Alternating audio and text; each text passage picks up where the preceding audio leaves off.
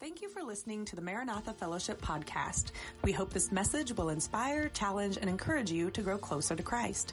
If you're in the Anchorage area, we invite you to be our guest during our morning Sunday worship service at eleven a.m. For directions, or if you would like more information about us, please visit a k maranatha dot com.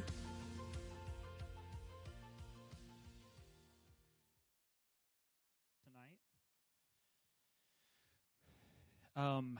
Janie's in, she's in Kansas right now, and um, tomorrow morning I leave and we'll, we'll join her, and uh, actually I think she's going to be in Kansas for a few more days, and I'll meet her in Missouri where my sister lives. We're going down. My brother's celebrating thirty years at their church this weekend, this next weekend, and so we're going to be there with them. Uh, but don't see that as an excuse to skip church, because we have some great speakers lined up. You're going to want to be here for that. And so I know you don't come to church just to hear me. You come to church because we're the body of Christ. And so uh, you'll want to you'll want to be here for that. It's going to be exciting and fresh, and uh, I hope you'll be a part of that. All right. Tonight I want to take a little bit different approach. Um, I want to talk about the laughter of the anointed, the laughter of the anointed. And you can find our text in Hebrews chapter one, Hebrews one. Let's take a look there. And uh, while we're turning there, let me say um, that laughter is a shared human quality. And it's something that we can do while we're being serious about God. We can still be people of laughter. And some of the most spiritual people that I know um, are laughing people. They know how to enjoy life and, and love God and and have fun, and uh, they can be serious about the things of God, and at the appropriate time, um, have exuberant laughter. My pastor uh, was a, was a man of laughter, and uh, I know, if you know Curtis Nestegaard, uh, he's, a, he's one that can roar with uproarious laughter, and it's contagious. Uh, one of my really good friends, Tim Inlow, who I consider to be a, a great man of God, he Uh, he's just like a constant stream of of of joyous statements. He's he's fun to be around. I think his wife is a little annoyed with him sometimes, but uh, he's he knows how to laugh and, and help others get to that as well. And we know from Scripture that laughter is uh, is good medicine, isn't it? It uh, it helps us in our our times of difficulty. And so let's take a look at this this passage, and we'll come to it, and uh, we'll deal with it in some more detail in just a moment, but. Uh, Hebrews, one of the things that people aren't sure of, just because it has some elements of both, and I don't know that we need to side on one side or the other. Is it a letter? Is it a sermon? Is it both? Something else altogether. Um, but what uh, Hebrews does is, the one thing that Hebrews does is it lifts up Jesus as superior to Old Testament religion without Jesus, right? There's some, the thought is that there's some Hebrew Christians who Um, are thinking of returning to their pre-Christian phase because it's a lot easier. They've been persecuted and it's difficult. And so uh, the letter or the sermon that is here is an encouragement. What would you be going back to? What's better than Jesus? Nothing's better than Jesus. And and that's the point. And so as we come to chapter one here, uh, let's just read that first portion. It's edifying even if it's not our focus tonight. In the past, God spoke to our ancestors through the prophets at many times and in various ways, but in these last days, He has spoken to us by His Son, whom He, whom he appointed heir of all things, and through whom He also made the universe. The Son is the radiance of God's glory, the exact representation of His being, sustaining all things by His powerful word. After He provided purification for sins, He sat down at the right hand of the Majesty in heaven. And so He became as much superior to the angels as the name He inherited is superior to theirs. For to which of the angels did God ever say, "You are my son, today I've become your father"? This uh, coronation speech that was used for the sons of David. And so uh, this is talking about Christ's incarnation. Um, there is a sense, and we need to understand this, in which Christ's deity preceded His coming, right, as a human. And so He was eternally in relationship with the Father. He's eternally the Son of God. But when He becomes the Son of God in terms of His humanity, this is being proclaimed over Him. Or again, I will be His Father and He will be my Son. And again, when God brings His firstborn into the world, He says, let all the angels worship Him. Uh, in speaking of the angels, he says he makes his angels spirits and his, and his servants flames of fire. But about the Son, he says, your throne, O God, will last forever. Your throne, O God, will last forever. About the Son, listen, your throne, O God, will last forever. So the O God is addressing the Son in this context. Your throne, O God, will last forever and ever. A scepter of justice will be the scepter of your kingdom. You have loved righteousness and hated wickedness. Therefore, God, your God, has set you over your companions by anointing you with the oil of joy. Do you see that? He's anointed with what in this context? The oil of joy, the oil of joy, the oil of gladness. This is this is uh, a particular aspect of his anointing, and, and probably this is a figurative way of saying that what will accompany his reign is joy. Are, are you with me on that? That if we if we come into the relationship God intended us to with the Son, where He is Lord, the response in our life ought to be one where there is a resident joy, not only now, but eternally, okay? So this is this is really important. He's anointed with joy, but it says more than just the effect of his reign. It talks about the nature of who he is, that he is a king who is joyful, okay? I want to emphasize that tonight. I, I wanted to talk a little bit about laughter, and I'm kind of exploring into this subject a little bit, and so I'm not making declarative statements about all of this, but uh, would you go with me on this journey a little bit, and let's find out where it leads, and I think we'll find that in the end, Uh, it comes back to this. So if you hear this and you're ready to go, you can go ahead and go, because you'll have heard the gist of the sermon. It's this, is that in God, there is laughter. Okay? In God, there is laughter. And by that, I mean not just God laughing, but the people of God receiving laughter. Laughter is a, a shared human quality. And uh, we might find different things funny at different ages. Like, we were at lunch with somebody the other day, and they were... Uh, one of the kids was there, and the thing they found funny was making the armpit noises. You know what I'm talking about? And uh, to me, that was super funny when you're a kid. It's not it's not overly hilarious now. It's just something you put up with. But uh, at different ages, you find different things funny. And so our, our humor matures, and um, we don't think the same things are funny that we did when we were kids. In different cultures, people find different things funny. And I imagine in different historical eras, people found different things funny. And among different people who even are in the same culture and even within the same family, find, I'm getting ready to go see my brother, and my brother finds different things funny than I find funny. And that's just the way it is. He loves to play practical jokes. I'm not like that. I don't really care to do that. Uh, but he's jovial, and um, we have different kind of definitions of humor in that regard. But... Uh, While we all have maybe a, a slightly different sense of humor, the fact is that we as humans all have some kind of humor. Are you with me on that? That we all have humor. We all have things that we laugh at and things that, that, that you know, tickle our funny bone. Um, of, of all the species, as far as we know, humans are the only ones which laugh. Okay? I'm not trying to make some anthropological statement and be dogmatic about this, um, but as far as we know, humans are the only ones that... Animals can look like they're smiling, but it's not the same thing. Yeah, what about them? That's a good point. I hadn't thought about that. I don't think they're laughing. I think it sounds like they're laughing. I think they may be like, I'm getting ready to eat you. That might be the the thing that they're doing there. I don't know. But as far as we know, they, they, even the hyenas, they don't laugh. But it sounds like it. And so where does humor come from? And I read somewhere, or maybe I heard somebody say this. I can't remember if it was uh, Theodore Dalrymple, which would be kind of interesting because I don't think he's a he's not a Christian. But they said that the first recorded instance of laughter, anybody know where that is? The first recorded. That doesn't mean the first fact. The first time it's written down. Yep. It's when God told Sarah that she was going to have a baby at ninety. She laughed. It is funny. It's yeah, we can, it doesn't matter what our sense of humor is. I don't know if you heard that, but Lydia said that would not be funny to her. But that uh, it is funny.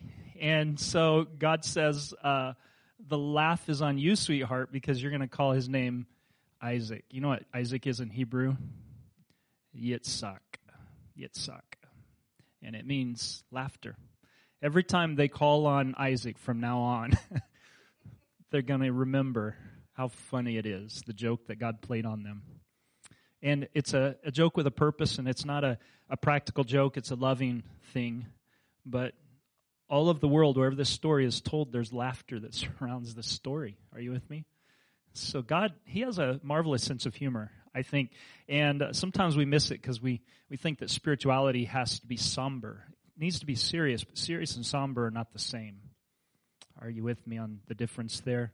Like somber means we can't ever smile, we can't ever laugh, that if we're to take things serious, we got to look seriously, uh, serious, and we've got to act serious, and we've got to not crack a smile. But you can be very intent and serious about something and still do it jovially. We can still have joy. And so I think that there's something different between those two things. But God has a sense of humor about him. And so I said that's the first recorded instance of laughter. It must have gone on before. But demonstrating laughter goes hand in hand with life in God, and it's demonstrated early in the redemptive story. And to take it further, you know, he calls the baby Isaac. And uh, if you think about it, this was done as a kind of judgment on Sarah, but it reveals um, also what we know of the joy of God. What a light burden to bear for having... for having doubted. Like, it could have been so much worse. You know, like, some people doubted. They got their hands slapped pretty hard. But for her, she's from now on going to have to call this baby Laughter. And uh, he's going to grow up to be the man Laughter. And I think that there's great joy in that. So what do we know about the the joy of God or the laugh of God? I think we can make an argument from creation. In creation, God created us, and of course, we have a shared humanity, and we're fallen, so we have to somehow disentangle this from the fall. Like, laughter can be perverted and used in the wrong way, and, and we can be joyful about the wrong kinds of things. We can laugh at the wrong kinds of things, and I think a lot of times um, what we laugh about reveals our character, okay? But but the fact that there is laughter, that's not a, a moral thing. That's something that I think is given to us from God. He's given us a characteristic that we share, where there's there can be humor and and there can be joy in serving him and knowing him. And so I think as a part of understanding, this is a part of who we are as humanity, and I think it's it's given to us by God because we're created in his image. Like I said, the animals don't do that, but I don't hold animals on the same level with humanity, do you? No, I hope not, because God has given us special distinction. You're worth many sparrows, to put it another way. So Uh, however many that that is. But the point is, is that God has a special relationship with humanity. And with that, we share commonality, and part of it is our ability to laugh. And so we we can see that that, that must come from creation. We also have contact with God. We have experience with God in which we see things happen that cause us to laugh and cause us to have great joy. And And if we respond to him right, there is uh, an outflowing, an expression of joy, and that's what's to be expected. And so that shows me that this was intended. And we'll look at some verses related to that. And then we have the argument from the Christian experience that, that the Christian life is to be one of shared joy. We're to have joy in his presence. We're to have joy as we share with one another. We're to rejoice, which is the verbal form of expressing joy, right? And so sometimes we don't we don't see this, but um, it's really important that we understand that we live in a fallen world, and if we don't let the fallen world stamp out our laughter and our joy, it's a victory. It's a victory of heaven coming down into these circumstances and bringing some of heaven's aspect upon uh, our troubles here. Are, are you with me? That, that some things... Like, if we looked at it from the naturalistic, evolutionary point of view, there's no reason to laugh. Because we've just evolved, and we're all doomed. We're going to die a massive heat death when the sun burns out, and all of this story will be forgotten. if that's the way this all happened. But if God created it, then there's some purpose behind it, and that if we understand that we're not in the condition that God intends for us to be in and that he's actively working to redeem this, then we can find a place for joy. And we can say in the midst of this that we will not let the enemy rob us of every attribute that's good. And one of those is joy and laughter. Are you with me? So heaven wins when we laugh about the right things. Not when we laugh about the wrong things. That's a victory on the other side. But the fact that there is laughter, I think, is a victory. And the fact that it can be used in the right way, I think, is another victory. And uh, this happens in the midst of life. Um, there's this funny irony. I love to look at old pictures. I don't know if you do that. Like the old black and white ones from as far back as they go in our family. And I've seen some old photographs. And recently I connected with a, a cousin of my mom, which is uh, Lori's Lori's mom. And uh, we talked, and she showed me some old pictures of our family. And um, her her dad and my grandma were brother and sister. And so she had some of these old pictures that went back early into the nineteen hundreds. And everybody, you know, in those old pictures kind of looks, they're not, they don't smile. I don't know when they invented smiling in front of cameras, but they weren't they weren't smiling that much. And so you get the impression that they're serious people, and, and they had difficult things. I mean, they were dealing with the Great Depression, and they're dealing with, uh, um, I found out that my grandpa and my my my grandpa's dad on my mom's side, that he died from the Spanish flu in nineteen eighteen, and she had four, my great-grandma had four kids at the time, and they all had the flu, survived it. So they were dealing with some tough stuff. But here's the funny thing. She said, you could never get into a room with those people. They looked so sour in the pictures, but that there wasn't boisterous laughter all around. They were Norwegians, so the cold didn't bother them. You know what I'm talking about? And they lived up in North Dakota and South Dakota, and they just got on with life. And he said anytime you got into a room, it was laughter all the time. And one of them said to Judy that this group would be laughing if we were on the Titanic as it was going down. That's the kind of group that this was. It's kind of a strange irony that there should be that kind of comparison, you know, that there could be laughter in the middle of difficulty. And I think that's what we're talking about here. C S. Lewis wrote this uh, essay called Learning in Wartime. And he was addressing it to, I think, uh, a group of students at Oxford, if I'm not mistaken. And, and there were a lot of people that in wartime were like, what's the purpose of getting educated if this world's going to burn? Like, why waste time doing that? And so he argued that the world has always been on a precipice. There's never been a time where there's not been difficulty. And we, we think that right now this is like great difficulty, but he said there's always been this crisis. Let me read some of this to you. He said, um, the war creates absolutely no new situation. It simply aggravates the present human situation so that we can no longer ignore it. Human life has always been lived on the edge of a precipice. Human culture has always had to exist under the shadow of something infinitely more important than itself. If men had postponed the search for knowledge and beauty until we were secure, the search would never have begun. We are mistaken when we compare war with normal life. Life has never been normal. Even those periods which we think most tranquil, like the nineteenth century, turn out on deeper inspection to be full of crises, alarms, difficulties, and emergencies. He talks about um, some of the the weird ways that you counterbalance this. He said, one of the things he said, he fought in the trenches in World War One, and he said, one of the things that you notice is the closer you got to the front line, the less people talked about the war and the more they talked about ordinary life.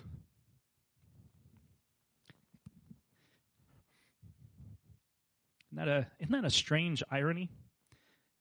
He said, um, and I, this this moves me to think about that, that in the middle of the heat of the battle, that we can be fully human. It's the people who are thinking about the war, the people that are backed away from it. The people that are in the middle of the war, they're thinking of life. They're thinking about what's going on back home and hoping they can get there and wishing they could have some of mom's cooking and things like that. And he goes on to write this. He said, men are different um, than this whole idea that you need to be away from the battle in order to enjoy life. He said, men are different. They propound mathematical theorems in beleaguered cities. They conduct metaphysical arguments in condemned cells. They make jokes on the scaffolds. They discuss the last new poem while advancing the walls of Quebec. And they comb their hair at Thermopylae. Like, I don't, I don't know why that moves me so much, but the thought that, you know, they're getting ready to fight this massive battle where they're going to die, and people are thinking of combing their hair. That's just interesting to me about, and it shows how much, how important it is that we have laughter in the middle of life. That when, when times are tough, that we, we learn how to, to enjoy the good things that God has given us. And so we can see uh, that in other avenues of life, and I think it's true with us, that we need to bear laughter in the middle of years. There's something heavenly about laughter. Now, we live in a fallen world, and and even uh, those without serious joy laugh. Do you know that? There are people that are laughing all the time. In fact, uh, we hire comedians. You could call them clowns because that's what they are. They're clowns, and, and people watch a lot of entertainment and sports, and we try to get as much joy out of this life as we can. And some people are doing it without the heavenly gift that we've been given. So we live in the, this fallen world, and people are trying to find laughter. But surely, twisted as that humor sometimes is, surely the goodness of laughter is like every other delight that God gives, which may be twisted in on sin. But let's not throw it all away because of its misuse. Laughter is a gift from heaven. Why is laughter important to the Christian life? Let me mention three things quickly. We'll come to our passage in just a moment. We'll talk about that after these after these brief messages here. The first uh, thing is that when we laugh, a Christian kind of laughter, it shows that our load has been lightened through redemption. Okay, remember Jesus said, um, all you who are weary and heavy laden, come to me, and I'll give you rest. Okay, so he's... He, then he uses this farming picture for us. He says, take my yoke upon you. Okay. The yoke is the thing that attaches two oxen together. And so what they've been doing is they've been dragging, uh, I, I picture this like dragging a dead carcass along, and that's how a lot of life is when we carry our baggage with us. That we, we're yoked with this bar across the neck to something else. And he says, instead take off that yoke and put my yoke upon you. Yoke yourself to me. Do you know what happens when you yoke two oxen together? The strong one carries the weaker one. Isn't that true? The stronger one makes up the difference for the weaker one. And so in the relationship between you and Jesus, who's stronger? It's Jesus, isn't it? Take my yoke upon you, learn of me. And so what he does, he comes along and helps shoulder the burden. So our yoke is a lot lighter, and when that heaviness is lighter, we can laugh with a genuine laughter, not the kind that is pushing off sorrows till tomorrow. What we're doing is waiting upon our joy. That's what we're doing. We're not pushing off sorrows till tomorrow. Like, that's a really bleak way of looking at life, but but really that's the only hope that the world has, is that I won't have as much sorrow today.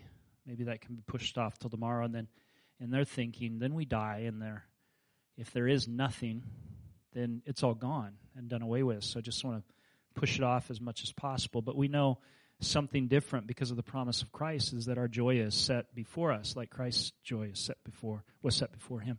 A joy is set before us. And so we don't just push it off till tomorrow. We can we can laugh in the middle of pain because we know what tomorrow brings. Well, it shows that our our load has been lightened. And one of the characteristics of healthy churches that they found in there are people who do studies on churches. Did you know that? And they found out different things about churches and what makes them grow and all of that. Some of it's good, but some of it is a technique to try to produce bigger churches rather than better churches. And but one of the things that they've noticed in characteristics of churches is that healthy churches and growing churches are churches that laugh. When churches don't laugh, they're not growing. Isn't that interesting? Churches that laugh are growing, and they display some kind of health. Now, they don't grow because they laugh. You understand that laughter is the byproduct of something. Okay, there's something else that's been changed that causes the laughter. And so I assume it's It's more than about the laughter. It occurs to me that it's not the laughter which does it. The laughter, rather, is the effect of having adjusted ourselves to heaven, having given the appropriate weight to each thing in turn. Okay?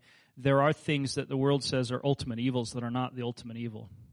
Death is not the ultimate evil. Did you know that? Not when you're a Christian. In the world, death is the ultimate evil. And then you find this in a practical way when you go to talk to people who are non-Christians about death. They don't want, they don't want to talk about it.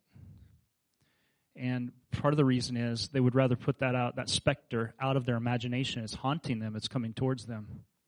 And they don't want to talk about it. And I'm not saying that we as Christians are giddy to talk about death. That'd be bleak. But it's it doesn't hold the same weight that it does before Christ. Are you with me?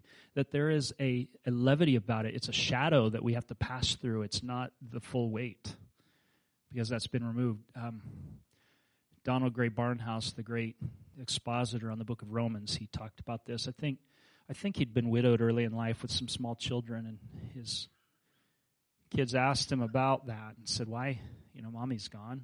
Why are How are we to view this, and why shouldn't we? He said, you don't have to be afraid of death. And they were passing by, and a truck passed by, and the shadow passed over their car. And he said, you know, which would you rather have, get hit by the truck or hit by the shadow? And they said, well, by the shadow. Because the shadow, it it represents that, but it doesn't bear the full effect of it. And do you understand that we're passed through a shadow? It's not the full effect. It's not the second death. It's something which leads ultimately to life. And so there's a difference in that. So we can look at things, we bear things with the proper weight. And when we, we look at death differently as Christians, then we can rejoice, even in the middle of loss. Um, we celebrated Jeanette's life the other day, and uh, it's always it's always probably seemed a strange irony to some that people could laugh at funerals. Shouldn't we be all crying and sad? Well, we're sad because we'll miss her, but our loss is, is her gain, and she's with Jesus. I don't say that about everybody, but I believe that's true of her. And so we can laugh as we think about her life because it doesn't have the same seriousness. But I'm telling you, I've done a lot of funerals now, and when you do a funeral for somebody who wasn't serving the Lord, it's night and day. It's night and day difference. You can feel it. The hopelessness is palpable. And the best thing you can do in a situation like that is try to light your candle a little bit and bring some hope to that dark place. But when everybody is celebrating the passing of somebody who's trusted the Lord, the light's shining all through the room, and we have a different feel. There's a different approach to it, and we can even laugh. And and there was laughter. I think one of the things that Carol mentioned, um, Jeanette's daughter, was the look that she used to get when she was a kid. And um, I think there's uh, there's a little bit of a joy that comes from that. Laughter is the effect of having adjusted ourselves to heaven, giving the appropriate weight to each thing in turn. And so Christians can even laugh in the face of physical death because we know it's not the end of all things. It's not severe, as severe as that. The second reason laughter is important to the Christian life, I think, is that it's the en- enviable island of blessing that the world is after.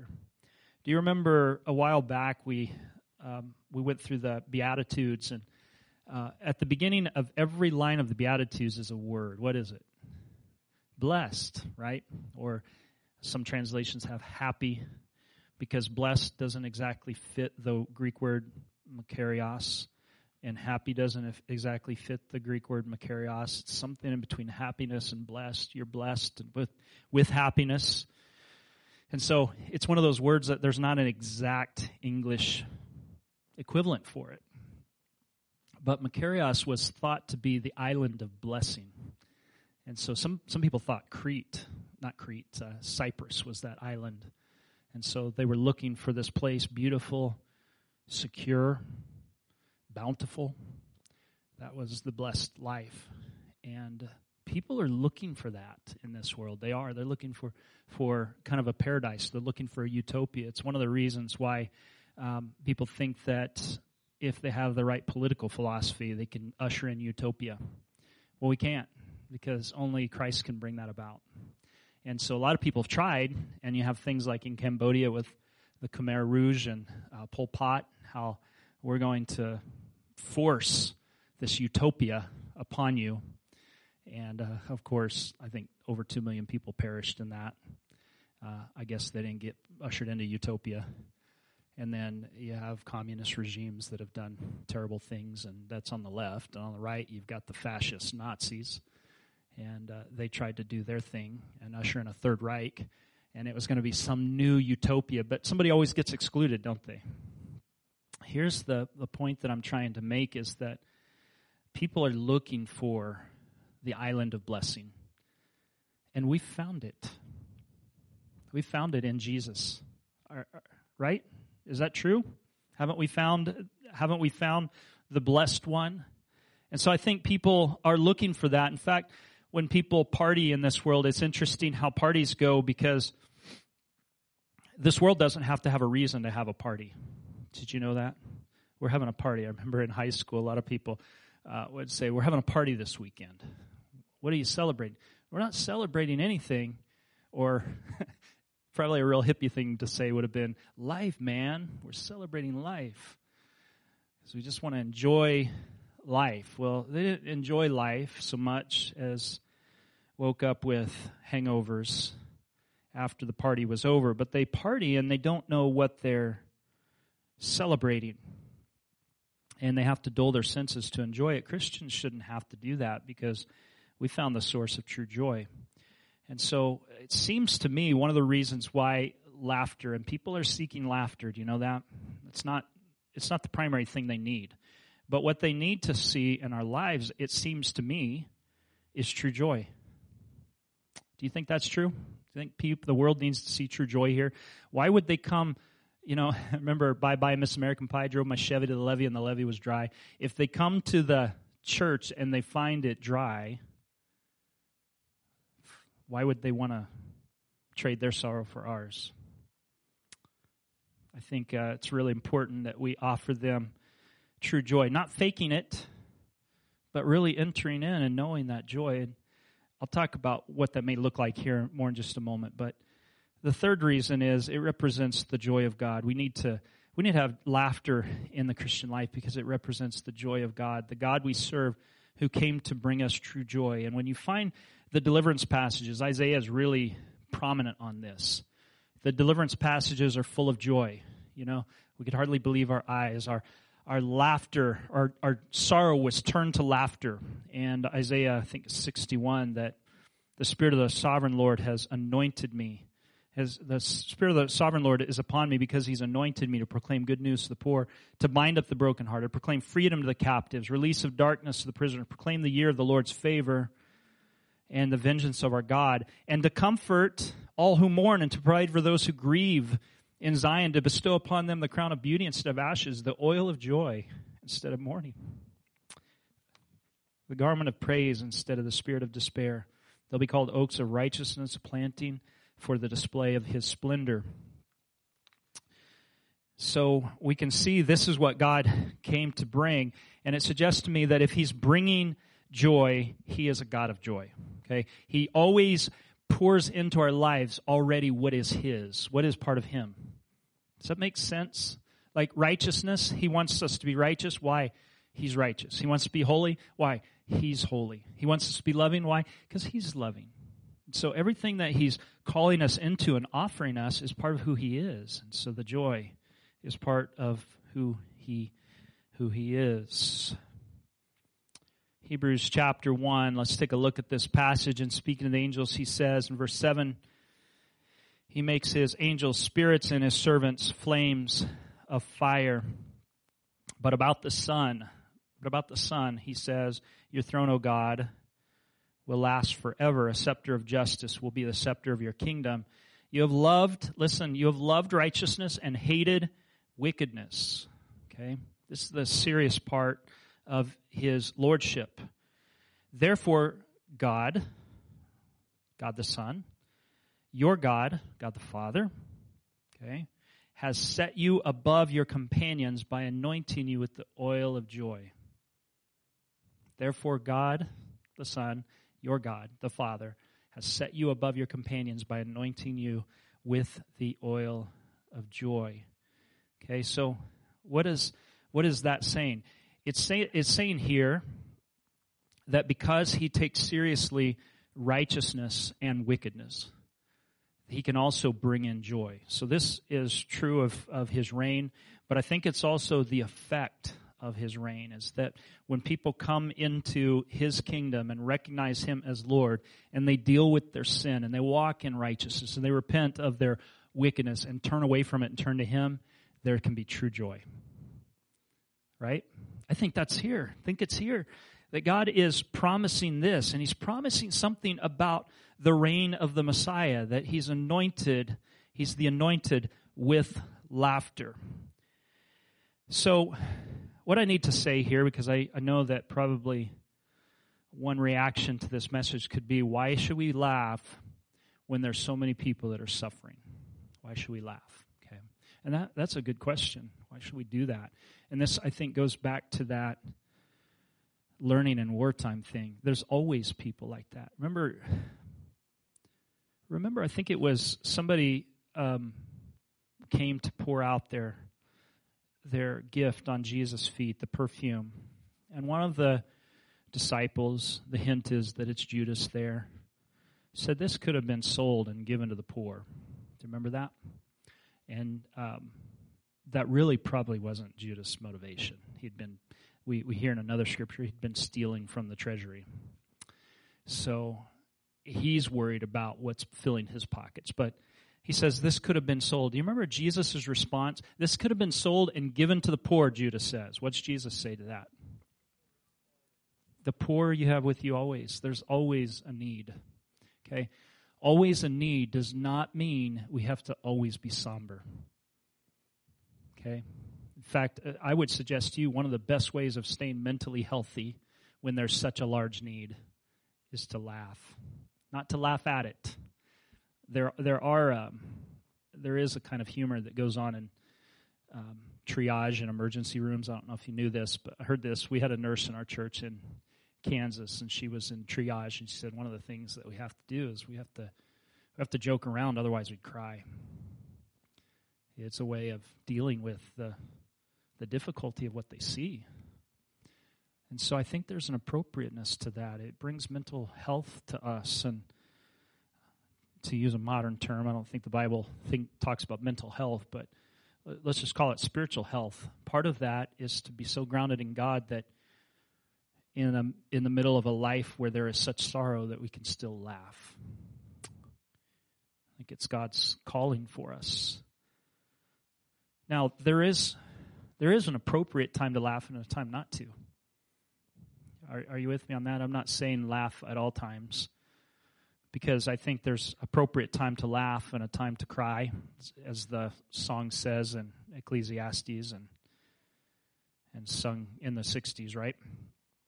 A time to laugh and a time to cry. And there's a time to uh, time to be serious, and the tension between the two can almost be unbearable. It's kind of ironic that I'm I'm a preacher now, because when I was a kid, I always found the most inappropriate times to laugh in church. Anybody else there? So me and Stanley Mason are messing around. We finally had to be separated and couldn't sit together at church anymore. And our friendship went the way of all flesh after that. And other things would happen in church. And the fact that you knew you weren't supposed to laugh because the preacher was pausing to make a powerful point, that's exactly when you just couldn't hold it in anymore. You snickered too loud and ruined the whole mood, and, and so God got, got me back. The worst is when you're on the platform. Um, one of my pa- another pastor that I had, somebody gave a testimony, and he got tickled by it. And he could not, for like probably ten minutes, he could not go on. He just laughed, laughed and And the worship leader is sitting over on the platform, and the person telling it was very serious, but I mean, it it arrested. That probably that probably wasn't the appropriate time to laugh, but I'm saying that there is an appropriate time and there's not. And you'll find that there are verses in the Bible, and, and some people are very serious about the things of God, will want to cling to these and make these the emphasis. And they'll they'll say to you, there are verses uh, in the Bible about putting an end to laughter in the streets, and and uh, turning your laughter into tears. And those verses are there. As like Jeremiah and the book of James talks about that in chapter four, about uh, turning your laughter into sorrow. And, and the reason is because something else needs to happen in a person's life at that moment, not because that's God's ultimate intention.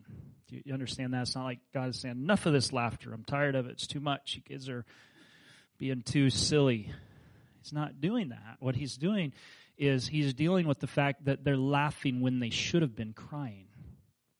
Okay, something was wrong in their lives that they needed to deal with, and so he's calling them to the carpet in that particular moment. Like if you're standing before your dad and you're you're in trouble for something and you're about to get a spanking, it's not the right time to laugh.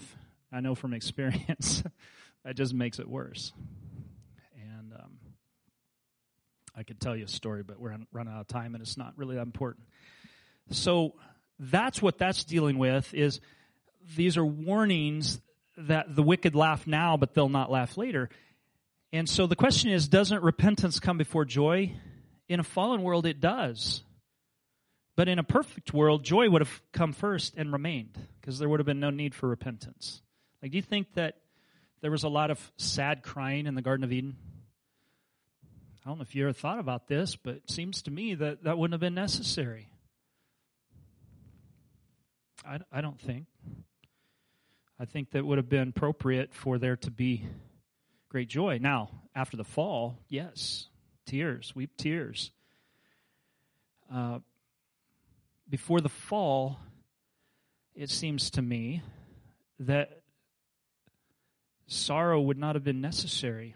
Hear me out. If there, there's no sin, if there's no sickness, if there's no death, what is there to mourn? And I think even the work which God gave Adam and Eve would have been delightful before the fall.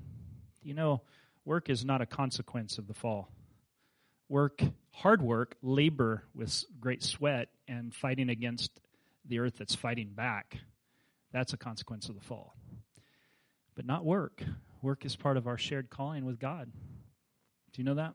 He wants us to be involved in His work. He wants us to be making the world better where we can. But there would have been no reason for for tears. So this has to do with people, when we talk about repenting, that would have been dealing with people who need to repent. It's not heaven's ultimate goal. And so there's a difference between momentary purposes and ultimate purposes, okay? So sometimes we go through things that have a purpose in the moment, but they're not the ultimate thing, okay? Hear, hear me out on this. It's, I don't want to Uh, take too much time here, but if you think about this, it's not heaven's ultimate goal for us to be sorrowful and repenting all the time. God wants us to repent where it's necessary, but we're not to be in a perpetual state of repentance. When we get to heaven, we're not going to be repenting. Well, maybe we'll repent at first, be like, oh God, in light of all the gifts you gave me, I squandered so much. But after that, do you think heaven's going to be filled with, I don't know of any hymns that talk about ten thousand upon ten thousand years of repenting? No. Why? Because there's joy forevermore. Because that's been taken care of. Are you with me? That had a momentary purpose, but once that momentary purpose is passed through, the momentary purpose is pushed out of the way, and we aim at ultimate purposes, which is joy and laughter. I hope you're, you're hearing my heart on this. It's not heaven's ultimate goal. Once that purpose of repentance is completed, the sorrow of repentance is pushed away and it gives way to joy. Sorrow lasts for the night, okay, but joy comes in the morning. And that probably, the sorrow that's there isn't just the sorrow of having a difficulty you've gone through, but it may be actually the sorrow of repentance, that sorrow lasts for the night, but then joy comes in the morning. And so a true test of character is to know when to laugh and when not to laugh. There's not a rule book, and I'm not going to prescribe to give you a rule book on when to laugh and when not to laugh. That would be, you can cover every eventuality. In fact, sometimes you can laugh at the right time, but for the wrong reasons. And opposite, we don't laugh when we should. Um, however, let me mention three things we shouldn't laugh at. Okay, and then we'll move quickly through this to the end. Um, number one is we shouldn't laugh at things that make heaven sorrow. Okay, Like, there's things that make heaven grieve, and we shouldn't laugh at those things. There are things in comedy, in movies, in television shows, things that people talk about that make heaven cry. And some people use that for humor. And we shouldn't laugh at those kinds of things. Not when we take heaven seriously, take God seriously. Heaven is a euphemism here for, for God. There is a place, but I'm talking about Him. And the second thing we shouldn't laugh about are things that belittle God. Okay, if anything somehow reduces Him or, I mean, there's a word for that. It's blaspheme, but I'm trying to describe this in a way that maybe we would hear it, where God is somehow diminished in humor. We shouldn't laugh at things like that. Okay. The third thing is we shouldn't laugh at things that hurt other people. Now, this one's a tricky one because sometimes there's not malice in our laughter. Somebody falls and they don't get seriously hurt.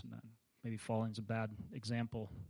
Lorraine just fell, but if you could think of something else where somebody does something and, you know, they do something foolish and it's a little bit funny. Okay, we're not we're not laughing at their demise. We're laughing at how funny that looked. I, I don't know. I don't. That's a tricky one because there's a way to do that, I think, and not.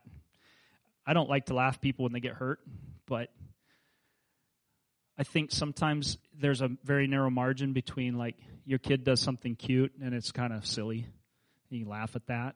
Somebody else does that, and if you laugh at them, it could be wrong. You know what I'm saying? It's all there's a, a there's a way of looking at that that we need to ask ourselves what are what's really going on there. Are we are we making fun of the person?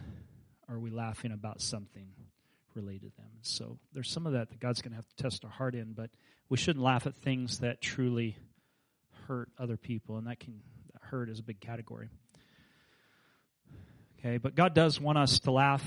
Proverbs seventeen twenty-two: a, a joyful heart is good medicine, but a broken spirit dries up the bones. And we read Isaiah sixty-one. But what I don't want, and I hope you'll be with me on this, is in our laughter and our joy, I think we need more of it. Would you agree? Like, we need to be expressing this more. And let's start with ourselves and say, God, whatever there is in me that's an obstacle to me, they, the, the older English word for this is mirth. You know, to, to have true joy and kind of a, a giddiness of soul that goes along with being a child of God. True mirth. Okay. If there's anything that's standing in the way of that, would you expose that and deal with it? That's a good place to start. With me. Not, God, why do I go to such a sour church where nobody can laugh the way that they should? Don't start there. I don't think that's true of this church anyway. We I, we laugh. Okay. But if there's a reason in us, maybe a sourness that we've gone through that has reduced us in some way from seeing the goodness of God. Maybe we need to deal with that and ask God to deal with it. But the one thing I don't want, and this is what I was coming to, is I don't want to create a climate where we have to put on fake smiles and act like everything's okay. Okay, I don't want that because I don't want us to be plastic and fake. If you're going through something, you can go through something. What I mean is if somebody asks you how you're doing, and if you didn't say, I'm blessed and full of the Holy Spirit and on my way to heaven, if you don't say that, they reprimand you. Um, that's not the kind of climate we want to create. And I don't think that's how we need to be. There's even a verse in Second Corinthians where Paul says, uh, he describes himself as sorrowful yet always rejoicing. So he can say, honestly, I'm going through a bad time. And yet, deep inside of me, I still have the joy of the Lord. Okay, so, and then one place he says, we despaired even of life itself. Man, that's bleak. Okay, but he's not going to let it rob him of joy, true joy, where he says, I still love God. I'm still intent on His prayer. I can still smile. I can still laugh through this, but I can recognize the seriousness of a difficult time. Somehow we've got to carry those two things simultaneously. Okay, you know, you know what I'm saying? That it's not like we're just, those things aren't real and push them off into the fake. No, th- those things are real. But I just think that God so does work in our life that it counterbalances those. Like, there was a way that we were kind of taught growing up that one of the ways you dealt with real difficulties, you just denied that it was real. I don't think you do that. I don't think you deny that it's real. I think you acknowledge that it's very real, but that still Christ has overcome. that still his joy outweighs that. Remember how it says, these present sufferings are not worth comparing with the glory which will be revealed in us. Paul sets them in a scale, and he puts on one side the sufferings and on the other side the glory, and he shows that the glory far outweighs them all. That's why C S Lewis wrote his book, The Weight of Glory, is that glory outweighs the sufferings of this life. And so there can be joy. So let's not be plastic or fake or come up with pat answers. Sometimes when the people ask that question, I know they're they're they're going to give me a certain what for if I don't answer the right way. I intentionally say, I'm doing all right. And the, you know what? Invariably it is. Just all right? Yeah, I'm doing just all right. And I think that's okay. I'm actually doing really good. But I don't want us to be plastic and fake. Let's be ourselves. Let's be real in who we are. Now, the book, and I'm talking about the whole Megillah here, that it ends with two affirmations. Are you ready for it? Number one, in Revelation chapter nineteen, verse six and seven, then I heard what sounded like a great multitude, the roar of rushing waters and loud peals of thunder, shouting, Hallelujah, for the Lord our God reigns. Okay, remember, the king has been anointed, who takes seriously righteousness and unrighteousness. He takes seriously those things. And he's been anointed for a throne where he's been anointed with joy. Okay, listen. The Lord our God Almighty reigns. Let us then rejoice and be glad and give him glory, for the wedding of the Lamb has come and his bride has made herself ready. Joy. That's the end of the book. Okay, here's the other side. Okay, same same coin, the other side of it, because there's two parts to this. Revelation twenty-one, two through four, I saw the holy city, the new Jerusalem, coming down out of heaven from God, prepared as a bride beautifully dressed for her husband. And I heard a loud voice from the throne saying, look, God's dwelling place is now among the people. This is this is as if this has been the whole aim since Adam and Eve fell.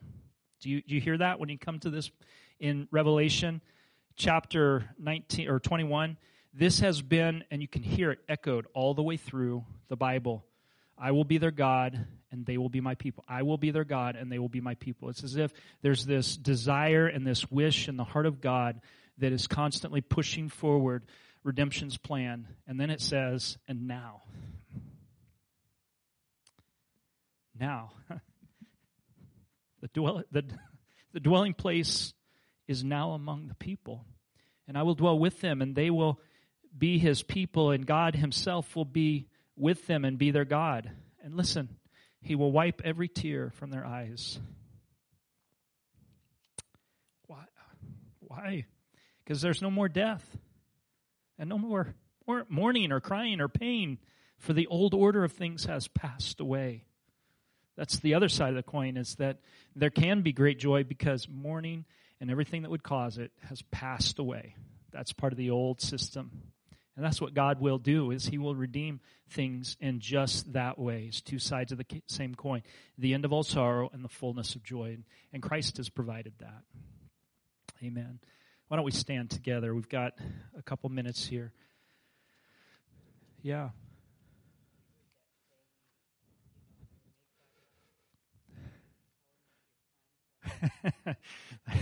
That's right. Tell them, there's lots of instances in Scripture where God laughs, and a lot of times he laughs when we have a plan like that. Psalm two is perfect with that, Lydia, because it says, why do the nations rage and the people plot a vain thing? Why do the people gather together against the Lord and his anointed? They say, let us break off his bands. And it says, the Lord in heaven laughs.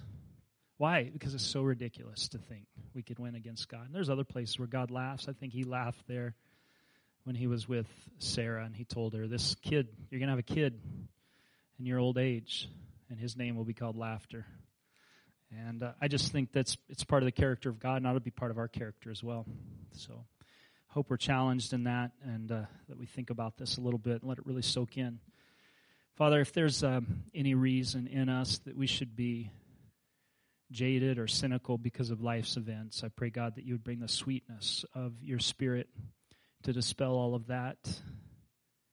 Lord, like the flour that uh, Elisha adds to the poison pot that makes it palatable and nutritious. Lord, we pray that you would come and bring that, that healing through Christ into our lives so that we can be people of true joy. And Lord, let that joy radiate out. Let this be a church where there can be laughter. And I pray, God, that it would uh, ring through our homes and through our jobs where it's appropriate. And Lord, let us cry where it breaks your heart. And I pray, God, that we would be that people that stands in the middle between those two responses, Lord, in a way that honors you. Help us, we pray, in Jesus' name. Amen. Amen. Amen. God bless you. And as I said, if uh, there's anything that's standing in the way of that, would you would you talk to the Lord about it, and he'll help you. Amen. God bless you. We have one minute. I'll subtract that from the message on Sunday, though somebody else is preaching it. Thank you for joining us today. If this ministry has impacted you, we would love to hear about it. You're welcome to message us at akmaranatha.com forward slash contact or message us on Facebook at Maranatha Full Gospel Fellowship. We pray you are blessed by the message and have a wonderful week.